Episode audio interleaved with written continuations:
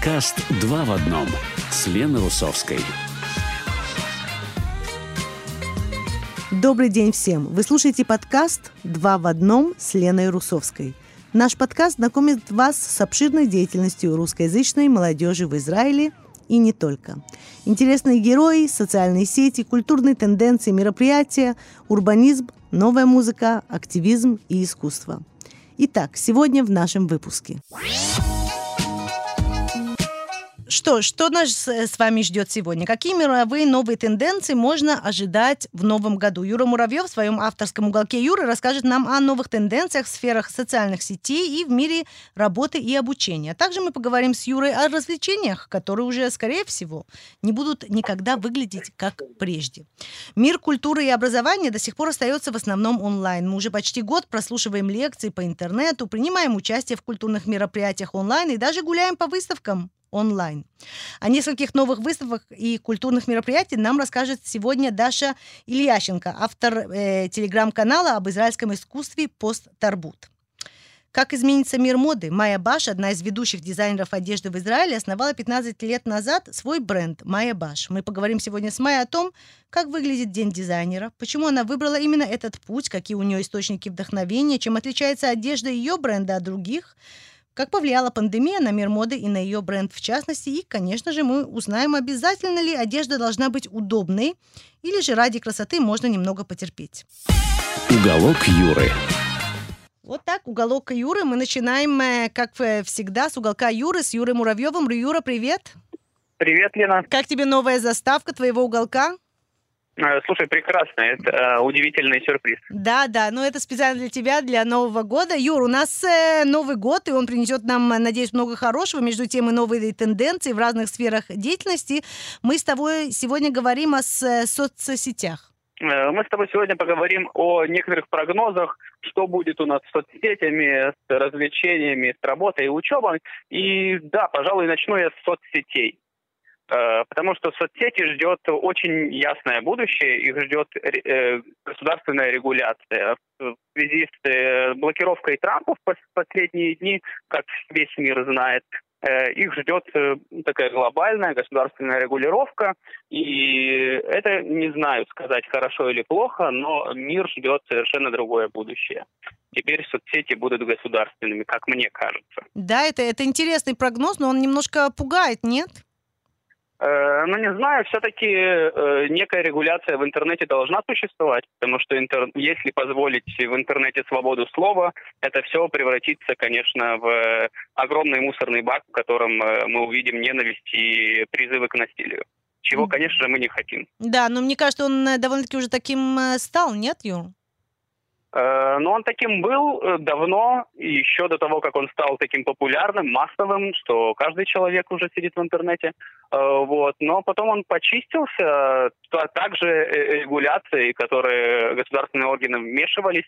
Видимо, нужно о, еще больше регуляции от государства и понимание, каких Э, какие процессы должны быть соблюдены для блокировки человека, в данном случае для блокировки президента Америки. Да, это, конечно, это, конечно, такой серьезный шаг. Он много обсуждался онлайн. Окей. И э, что еще да. нам ожидать в новом году, по-твоему? Э, мне еще очень кажется, это опять-таки исключительно мои предположения, Э, я почитал социологов, которые э, говорят, что после пандемии мир ждет сексуальное распутство, траты и веселье. Э, мой прогноз, конечно же, это все совсем наоборот, потому что люди тратили дома денег, э, некоторые даже больше, чем э, тратили до карантина, некоторые не получали деньги, поэтому трат э, больших не стоит ожидать. И мне кажется, очень изменится работа и учеба людей. То есть э, очень много курсов, как э, мы поняли, можно перенести в онлайн, можно учиться онлайн и э, смотреть в интернете разные ролики и, в принципе, не тратить на обучение 4-5 лет. Вот, а можно взять курс и пройти его за месяц, за два, за год, э, за сколько ты осилишь. И мне кажется, это очень изменится, и многие люди поймут, что можно э, постигнуть новую профессию э, у себя дома на кресле. Да, но вопрос, как, э, как на это отреагирует рынок труда? А, а рынок труда, он тоже понял, что не так уж важно, чтобы люди сидели э, на рабочем месте, можно сэкономить на офисах и просто э, отправить людей домой и работать из дому. Другой вопрос, как будет э, контролироваться mm-hmm. рабочее время работника. Это уже вопрос к технологиям. Но я думаю, что технологические компании, особенно в Израиле, придумают э, метод, как контролировать человека, чтобы тот работал. Да, ты знаешь, Юрий, я об этом вот думала последнее время, что действительно вот есть же фирмы, которые позволяют э, вот во время карантина э, работать из дома или хотя бы частично работать из дома, а есть такие фирмы, которые, несмотря что такая возможность существует, все равно говорят, нет, приходите, сидите в масках и так далее.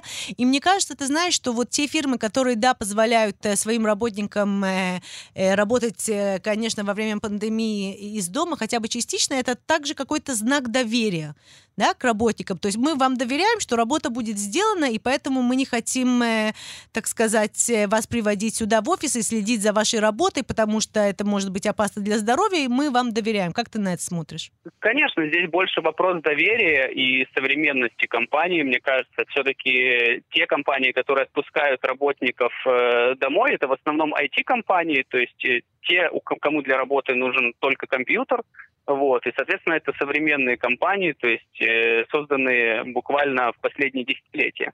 И, конечно же, есть большой процент доверия у них, и они хотели бы надеяться на то, что люди за большую зарплату будут дома работать, а не отдыхать. Ну да, тем более, что результаты вот. же все равно должны быть, да, так или иначе. Результаты проверить да, легко. Есть и есть уже достаточно много компаний, которые перешли полностью на удаленную работу. Угу. И уже можно видеть много примеров э, компаний, которые да, оплачивают людям, э, скажем так, обустройство офиса у себя дома и дальше не платят за аренду огромного офиса. Да. Слушай, знаешь, а я действительно да. думаю, такой, это вопрос э, действительно, ломанутся ли, да, э, ломанется ли народ в кафе, рестораны, бары, театры после того, что эта напасть, да, пройдет, э, уйдет из мира, или же все-таки будет как-то осторожненько? То есть я, не, я честно вот. говоря, не знаю. Вот сферу развлечений, конечно, ждет, э, мне кажется, самые большие потрясения, э, и трудно предугадать, что нас ждет именно, потому что прошло очень много фестивалей в онлайне, прошли, прошли большие кинофестивали в онлайне, и, в принципе, люди и инвесторы, и зрители поняли, что это все можно проводить в интернете, и некоторые фестивали, конечно же, не вернутся в реальный мир, они будут проходить в интернете, потому что это более выгодней и более, как бы, более похватывает, захватывает весь мир. Э, вот. Поэтому с этим, конечно, сложно. Но никуда же не деться от кинопроизводства. Как mm-hmm. мы сейчас видим, Голливуд, он практически остановился. Голливуд сейчас работает на стриминговые сервисы, на Amazon, на Netflix. Вот. А в принципе большое кинопроизводство, кино, полный метр, он остановлен. Э, и вот как с этим будет, и еще непонятно. И будут ли выпускаться фильмы в, после пандемии, на которые люди смогут пойти в кинотеатр, и пойдут ли люди в кинотеатр, вот. ведь все-таки кино это бизнес, и там все делается ради денег. Вот. Чего не скажешь, в принципе, здесь можно проследить такую параллель. В России не остановилось кинопроизводство, потому что в России кино это не совсем бизнес, в России кино это государственное финансирование. Именно поэтому мы видим, что в России выходят новые фильмы, и в России не закрылись кинотеатры, в России они продолжают работать. Э, мы видим, что там снимаются фильмы, и они этим очень хвастаются, что вот, смотрите, mm-hmm. Голливуд остановился, а мы работаем и продолжаем творить искусство. Да, ну, а, ну вот смотри, этим... в Израиле тоже частично есть э, финансирование финансирование от э, государства киноиндустрии. Ну, кроме того, это, конечно же, искусство. Но ты знаешь, вот я тоже думала об этом, э, и мне кажется, что в театры люди все-таки вернутся. Но это совершенно по-другому все-таки смотреть э, онлайн-спектакли. То есть, я не знаю, я, я не прониклась, честно скажу, я не прониклась э, этим, но вернуться ли в кинозал, э, в кинозалы, мне, мне тяжело поверить, что люди вернутся в кинозал. И все-таки у людей, да, существует некая, некий страх уже находиться с кем-то близко. Ты можешь это заметить, наверное, по себе тоже. Когда близко с тобой кто-то стоит в очереди, то хочется сказать э, или отойти на метр, или попросить mm-hmm. отойти э, человека. Вот, поэтому, да, кино ждет, конечно, потрясения. А вот с театрами складывается интересная картина, потому что действительно театр, он больше про личное присутствие да. возле актеров, возле сцены, и с этим, конечно, посложнее. Но здесь, я думаю, конечно, театральная публика не под подведет театр. Нет, И не подведет. они, конечно же, пойдут в театр в первые э, дни, как только театр будет открыт. И театрам, я думаю, будет хорошо после, после пандемии, потому что все-таки театр это об взаимодействии актера и зрителя живого. Это правда, это правда, я тоже так думаю, но мы, мы, мы посмотрим, да, и будем следить, и интере- это интересно, ты знаешь, это интересно, я уверена, что еще много научных работ э, социологических и не, не только будут написаны на, на эту тему, действительно, как, э, как реагирует публика, да, вот после такого действительно долгого перерыва, да, вот скоро уже год, да, не верится даже, Конечно, скажи, не очень верится. интересно. Очень интересно, потому что все люди привыкли сидеть дома с семьей, э, не выходить, и как изменится их жизнь, и как изменится жизнь творческих людей, и как она изменилась, тоже интересно посмотреть. Да. Э, да. Ну хорошо, хорошо, будем, э, будем э, ждать и, и посмотрим, что будет. Посмотрим, что будет. Юра Муравьев, уголок Юры, большое тебе спасибо. Ждем на следующей неделе. Пока-пока, Лена. Пока-пока. Уголок Юры. В начале нашей программы мы общались с Юрой Муравьевым на тему новых тенденций. И одна из самых видных тенденций – это тот факт, что мир культуры и образования остается, во всяком случае, на данный момент, в основном онлайн. Это наша действительность. И мы пригласили сегодня Дашу Ильященко, автора телеграм-канала об израильском искусстве «Пост Тарбут», рассказать о нескольких новых выставках и культурных мероприятий онлайн. Даша, привет! Привет. Как твои дела? Хорошо, как у вас? Ну, тоже нормально, тоже нормально. Даш, ну вот э, зима, карантин. И вместе с тем радует, что все равно что-то происходит, люди не дремлят. И хотя бы в интернете, онлайн, все равно есть какие-то выставки и какие-то интересные мероприятия. Да, на самом деле очень много всего происходит. Мы в нашем канале это собираем, и помимо выставок происходят э, э, танцевальные выступления, происходят театральные представления, э, open колы разные для художников, которые могут э, в них поучаствовать. Но я расскажу про выставки сегодня, да? Да, да, да. Сегодня мы про выставки, что интересно, что происходит. И, в принципе, народ сидит дома, то хотя бы можно что-то посмотреть онлайн. Да, и есть совсем разные форматы. Вот я сегодня про три расскажу. А, Например, э, сегодня в 7 часов будет э, открытие, открытие выставки. То есть сегодня четверг, четверг день открытия выставки, и можно сходить на такое виртуальное открытие. Это будет в студии Art Cube. В 7 часов э, они открывают две выставки сегодня.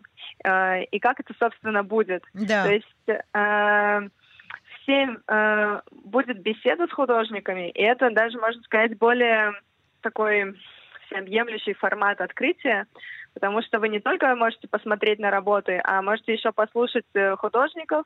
Вот э, в 7 часов открывается выставка The Land is Mine, где художники осмысляют э, свое отношение к земле, к дому. Вообще в Израиле это очень актуальная тема Очень. они будут это обсуждать, и они будут э, смотреть, показывать фильм, который тоже является частью выставки. А в 8 часов э, в том же пространстве открывается вторая выставка, и там тоже также будет общение с художником и с куратором выставки, и можно будет посмотреть на рабочие процессы, то есть как именно эти арт-объекты создавались. Даша, а, а будет... к- а как, а как, как подключиться, как найти это? То есть э, как найти этот виртуальный тур и Мгм. все, что происходит? И, э, я эти ивенты нахожу в Фейсбуке. Э, нужно запомнить название Art Cube. Можно Мгм. найти их страничку в Фейсбуке, можно найти их сайт, и там будет ссылка. Это, правда, будет на иврите. Но, э, по крайней мере, может быть, если вы не поймете диалоги, разговоры, то можно хотя бы посмотреть на сами арт-объекты и посмотреть фильм. Да, и на этом спасибо, да, вс- на сегодня. Окей, и что еще, что еще интересного происходит онлайн в эти дни? Так, э, другой формат — это именно не открытие, а когда можно посмотреть саму выставку в цифровом формате. Есть такой проект э, Liebling House. Это в центре Тель-Авива дом, который занимается, проект пространства, который занимается историей Баухауса. И вообще все, что связано с урбанистикой и с архитектурой. И у них сейчас э, есть на сайте выложена цифровая версия выставки, которая называется Welcome to the Republic. И можно их найти на сайте www.welcometotherepublic.org. Мгм. .org.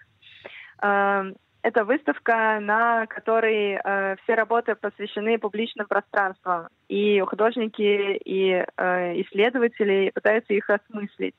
То есть а, публичные, общественные городские пространства. Например, э, пространство между домами, на которые обычно никто не обращает внимания, никто ими не занимается, или балконы, что это э, частное пространство или публичное. А интересно, такое... интересно об этом подумать, это частное или публичное? То есть это частное, да, но угу. вместе с тем это как-то соприкасается с публичным пространством тоже? Да, то есть люди чувствуют себя как бы у себя дома, но при этом то, как они оформляют балкон, становится частью городского пространства mm. и влияет на то, как остальные люди чувствуют себя в этом, на этой улице, в этом районе, в этом городе. У тебя есть балкон, Даш?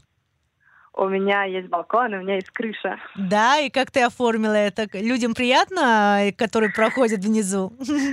Э, моя страсть это растения, это цветы. Я себя там устраиваю уголок природы. А, ну здорово, здорово. Ну, в, в городах это особенно важно. Угу.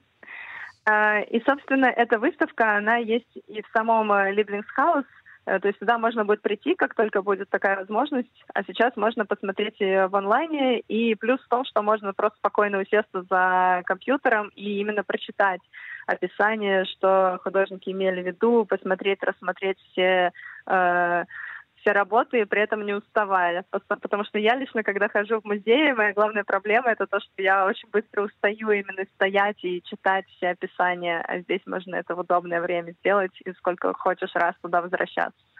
Да, это правда, это правда. Даш, я хочу тебя спросить, вот мы как раз с Юрой общались на эту тему сейчас, я не знаю, ты слышала, но во всяком случае наши радиослушатели, э, если успели, то услышали наш разговор с Юрой, мы с ним говорили о том, э, ну, рассуждали, да, можно сказать, вот что произойдет, э, когда э, откроют, да, когда все откроют, когда mm-hmm. закончится карантин, когда пройдет пандемия, что произойдет? Э, вернутся ли люди в музеи? Вернутся ли люди в театры? Вернут, вернутся ли в кинозалы? Вот как ты считаешь, если мы говорим о галереях, да, э, люди вернутся или все-таки онлайн будет какой-то процент, который скажет, ну да, конечно, здорово вертеться, да, в какой-то галерее, с людьми общаться, но я хочу вот так спокойно посидеть дома в, в удобное мне время, э, зайти и посмотреть то, что мне нравится.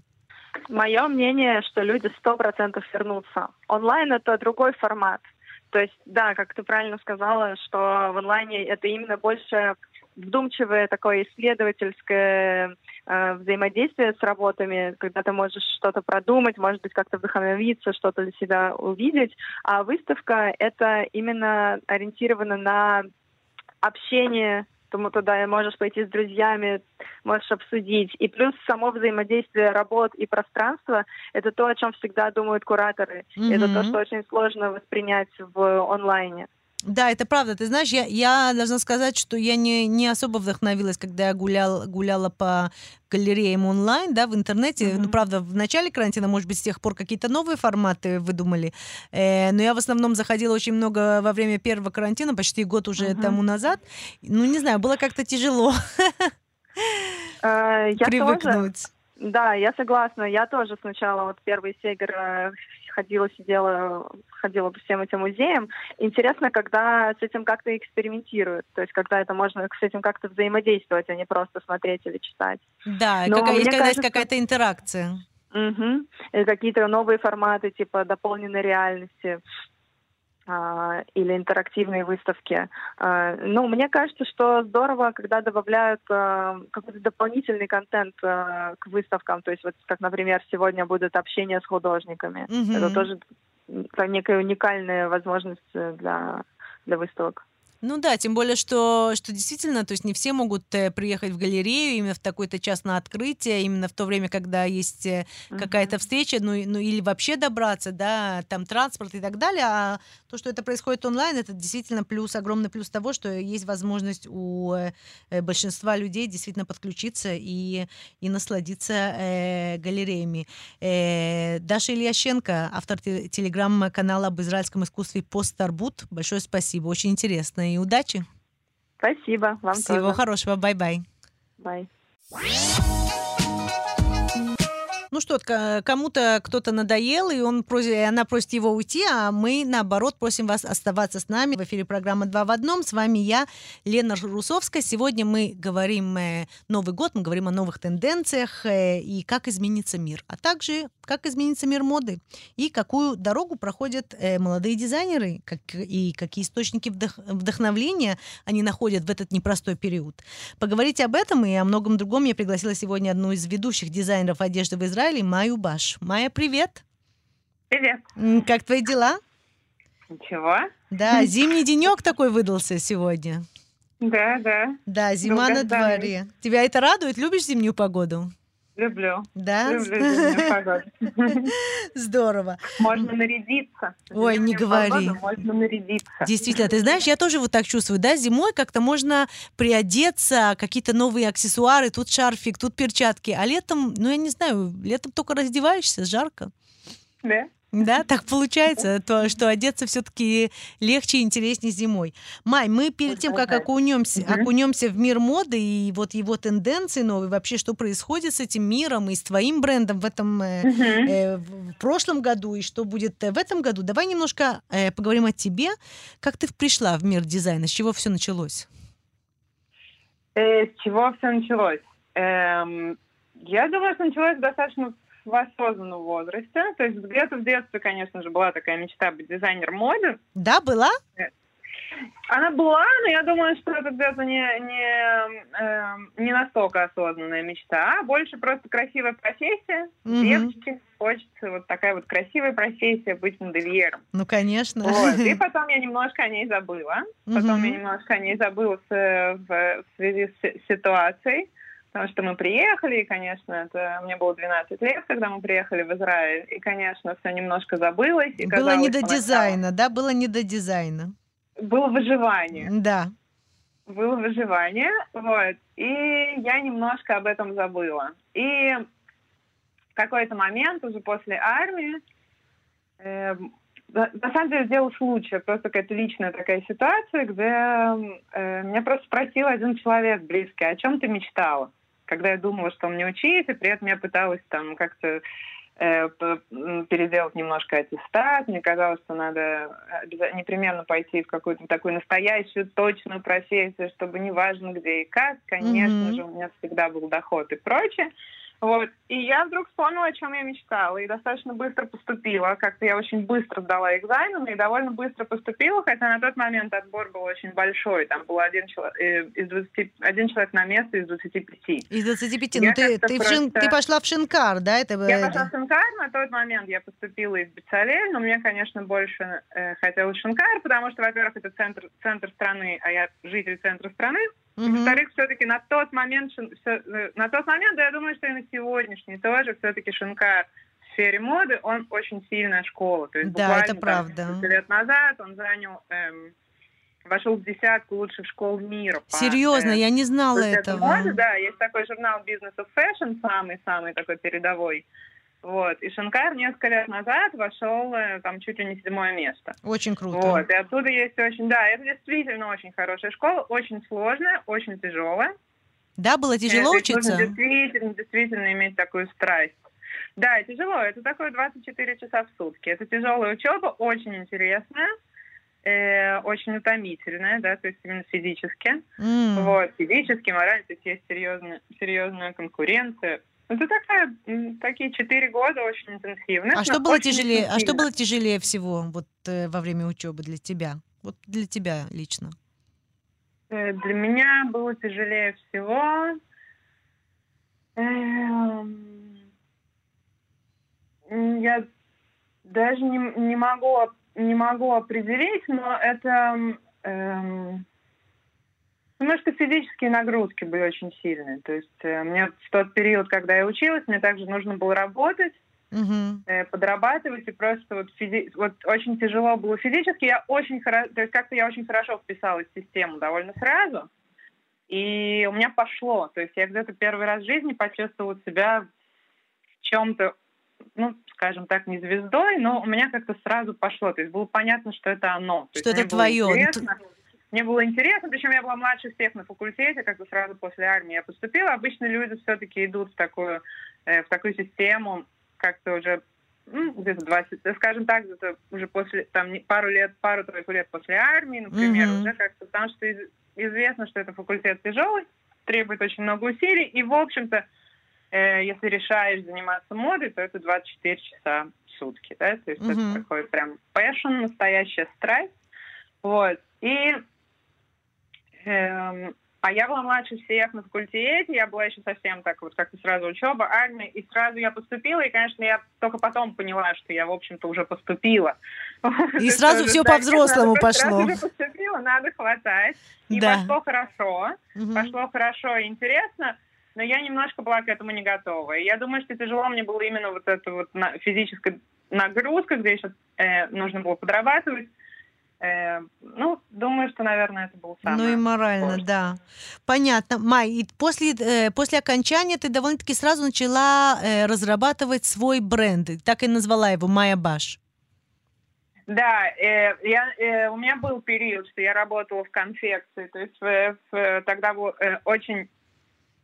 Была самая-самая волна, это было начало 2000 года, и была самая волна массового производства – везде. То есть это происходило в Турции, там, Китай. Угу. И, э, и я проработала, я уехала и работала еще на третьем году учебы, между третьим и э, дипломным годом я работала полгода в английской фирме. И потом я еще делала несколько, ездила туда проектально. И мне довольно неплохо шло. То есть массовое производство как-то я такой хороший работник была и для массового производства. Тоже быстрый и сообразительный. Э, русская я школа, вернулась. русская школа. Почему-то мне захотелось, да, я такой трудолюбивый человек, у меня получалось. И меня зазвали, зазвали на пару лет после окончания. Э, после окончания я отказалась. Отказалась, потому что мне хотелось, э, скажем так, гнуть свою линию. Угу. И, может быть, сыграл момент того, что все-таки я была еще очень-очень молода и очень много фантазировала и мечтала. Меньше страхов, вот. когда молодые, мне кажется, нет? Вот, да, да. И, в общем-то, уже э, где-то через... Э, если я делала еще некоторые проекты для больших фирм в Израиле, типа Дельта и прочее, как такой фрилансер. И потом, э, и параллельно с этим работала над своим брендом. То есть, собственно, первый, мне было очень важно понимать, чем я выхожу. Угу. Эм, то есть я понимала, что это не просто вещь, которая создается, это некий концепт. И, в общем-то, моя первая модель, она вышла ровно через 9 месяцев. То есть 9 месяцев я ее вынашивала. Вау. И вот произошла моя первая модель. И, видимо, из-за того, что все-таки факультет Шинкара достаточно маленький, и дипломный проект, то есть когда я заканчивала дипломный проект, закончили там человек 30 на тот момент. И, в общем-то, сразу опять-таки, я не знаю, как это происходит сейчас, но на тот момент сразу как-то уже ты становишься немножко знакомым в сфере моды. Mm-hmm. Плюс из-за того, что я делала фриланс-проекты и также для маленьких бутиков, то, в общем-то, как будто бы меня уже знали. Вот такая бранжа, mm-hmm. бранж модных меня как будто бы уже знал.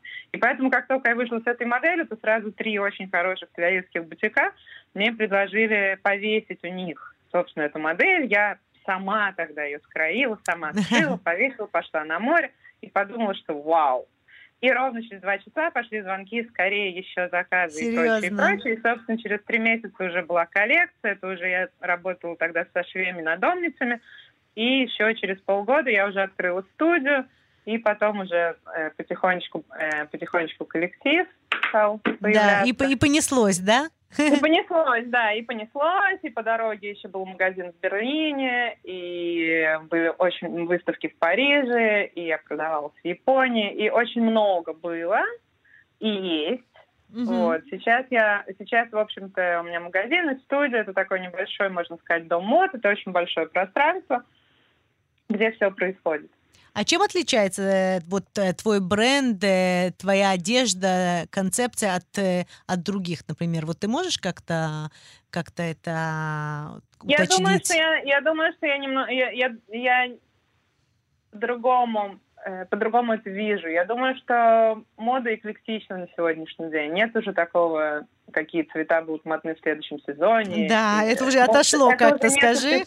Я думаю, что да, я думаю, что на сегодняшний день для всего, для всего, для всего хорошего, да, для всего хорошего, это важно, не для всего, а для всего хорошего есть место. Мгм. То есть, когда оно хорошо сделано, когда это правильно, когда это правильно, когда это нужно, и когда у этого есть э, и, потенциальный клиент, и когда у этого есть потребность, и когда сам человек, который создает, ему интересно. Поэтому я думаю, поэтому мой бренд, он находится в некой нише определенной, достаточно минималистичной. Я, в общем-то, создаю коллекции больше исходя из концепта, а не исходя из того, что модно, сидит, идет. А какой Эм. концепт? Какой какая концепция твоего бренда? Я создаю некую урбанистическую, интеллектуальную, с размытыми рамками женской, мужской одежды, такой вот. Да, э, немножко юнисекс вот коллекции. Так, минима- минимально, функциональную. В общем-то, наверное, за основу я беру некий классический крой, Мгм. его меняю, э, деконструктирую, придумаю новые обработки. И опять-таки, я очень много делаю коллабораций, что тоже большая часть моего бренда. Это то, что я делаю очень много коллабораций с художниками, с танцорами, с фотографами, с музыкантами, с театром. Мгм. И это всегда приносит еще вдохновение. Э, в общем-то, я создаю юнисекс, я э, м, то есть стараюсь как-то не, не достаточно размытые границы между мужской и женской одеждой. Да. Э, я создаю, я создаю такой минимализм, такой минимализм. Я действительно считаю, что вещей должно быть немного. Я считаю, что они должны быть очень четкие. Я считаю, что они должны отражать внутреннее состояние того, кто это одевает. Эм, Да, это красиво сказано. Скажи, иногда вот Вот. оденешься, это поднимает тебе настроение, и, и это влияет на тебя тоже, да? То есть э, Я даже не могу сказать, что оно поднимает настроение, оно ему соответствует. соответствует. М. И где-то, когда мне задают вопрос о том, э, там, шила ли я куклам в детстве, поэтому я стала дизайнером, то я вообще не шила куклам в детстве. Вообще не Да, тебе задают, тебе задают такой Э, вопрос. Шить я умею, но, но, но, я, но, но, так, но, но этого не делаю, э, потому что я не профессиональная швея. Есть люди, у которых это их профессия.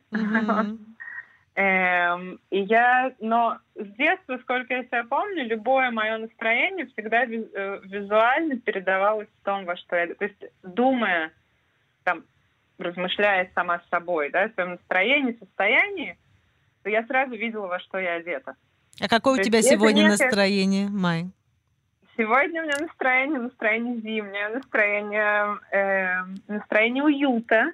Мгм. настроение уюта. Эм, Я в таком спортивном костюме собственного производства с огромным плащом от дождя. А, здорово, здорово. Май, скажи, скажи, пожалуйста, вот если мы э, говорим э, действительно об э, юнисексе немножко, да, и вот ты как рассказала э, спортивный костюм, одежда обязательно должна быть удобной или иногда вот что-то есть, знаешь, такое очень красивое или очень вот так, да, действительно резонирует со состоянием души, но не супер удобно. Чтобы, к- как ты думаешь, стоит это надевать или все-таки не стоит? Ты Я за удобство. Я считаю, что на сегодняшний день... Я считаю, что и красивая одежда, и когда она тоже может быть удобна, если она соответствует настроению, опять-таки. Я думаю, что на сегодняшний день, и это, мне кажется, тоже немножко продиктовано короной, да, в том числе. То есть есть, эм, э, есть какое-то минимальное количество вещей, которыми можем обладать, и которые, в общем-то, могут ответить на все наши состояния и могут и также на все наши нужды, куда пойти, что сделать. М, Вот. И я считаю, что, в общем-то, каждый может создать себе некий такой небольшой гардероб таких правильных вещей, которые всегда подойдут. И если их как-то верно миксовать, Мгм. то это всегда, всегда подойдет и всегда произойдет. Я думаю, что мы живем на сегодняшний день в мире, который очень быстрый. Я не если не говорить про сегодняшний период короны, который я тоже считаю очень быстрым. Но, в общем-то, поэтому вещь должна быть удобна, должна быть функциональна. мгм. Она должна стираться, она не должна идти в химчистку, да, например. Мгм. Потому что мы так живем, мы живем быстро. Да. Нам э, и, и вещь, которая... И поэтому вещи должны жить.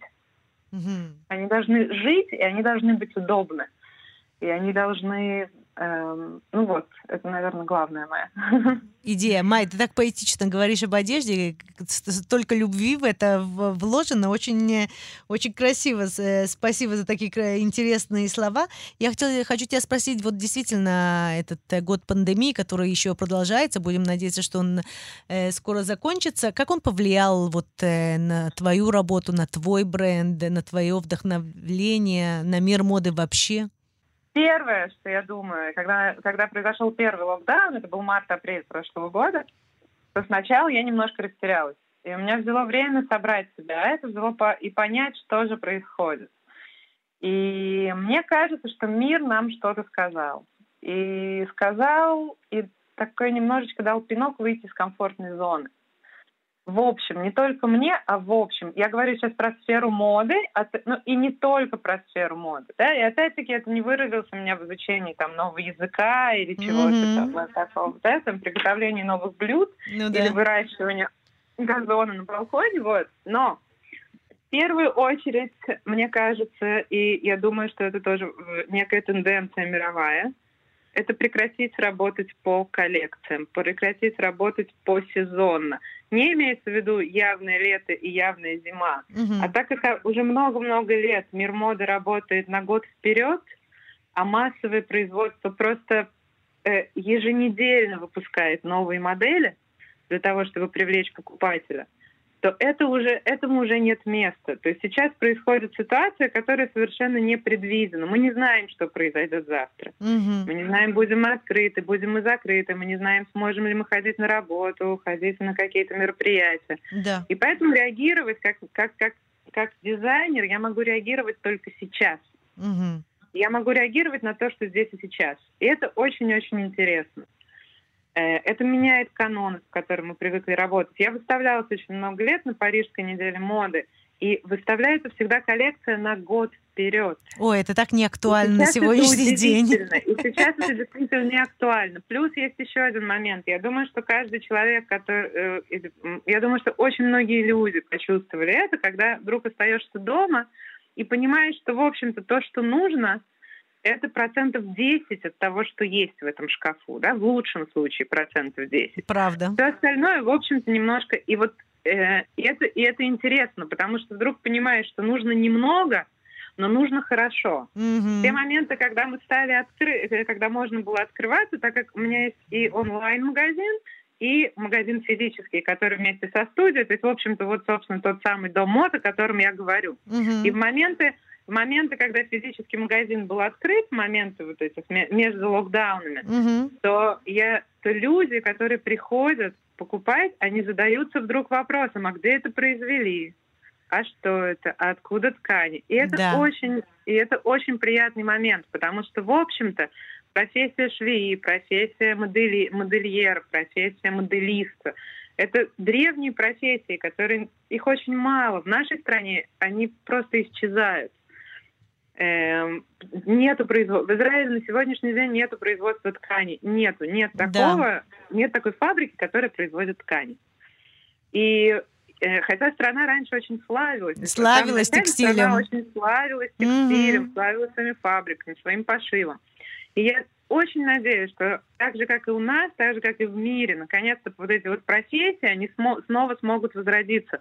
Потому что как будто бы пришло понимание, что вот этого массового и обновления еженедельно какой-то маечкой за, за там... За 10 шекелей, да. За, ну, за, за 50. Это ну, да. понятно, что Э, понятно, что там э, э, люди не получают достойную плату за то, ну, что да. они делают, и это не об этом, да, mm-hmm. это про больших магнатов, которые... Ну, что-то что изменилось да. в человеческом сознании, и это чувствуется изменилось, в мире моде. это чувствуется, это чувствуется, это приятно, это как будто бы ведет в какое-то очень верное, верное русло. Ну, это вот. очень радует. И, э, ну, я надеюсь, что это так и будет. Ну да. Май, мы... очень интересно. Я надеюсь, что мы продолжим наш э, разговор э, в будущем. Ты очень поэтично, можно сказать, стихами, да, говоришь. Э, а... Мне интересно. Ты говоришь, ты говоришь просто стихами о мире, о мире моды и об одежде. Действительно, это, это, это интересно. Я уверена, что мы продолжим наш разговор. Майя Баш, дизайнер одежды, модельер. Удачи и всего самого наилучшего. Спасибо. Пока, bye-bye. Пока. Bye. Наш выпуск подошел к концу. С вами была я, Лена Русовская, автор и ведущая подкаста «Два в одном». Спасибо, что были с нами. Надеюсь, вам понравилось. Подготовить выпуск мне помогла наш продюсер и музыкальный редактор Лина Липкин. Всего хорошего. Встретимся в следующем выпуске подкаста «Два в одном».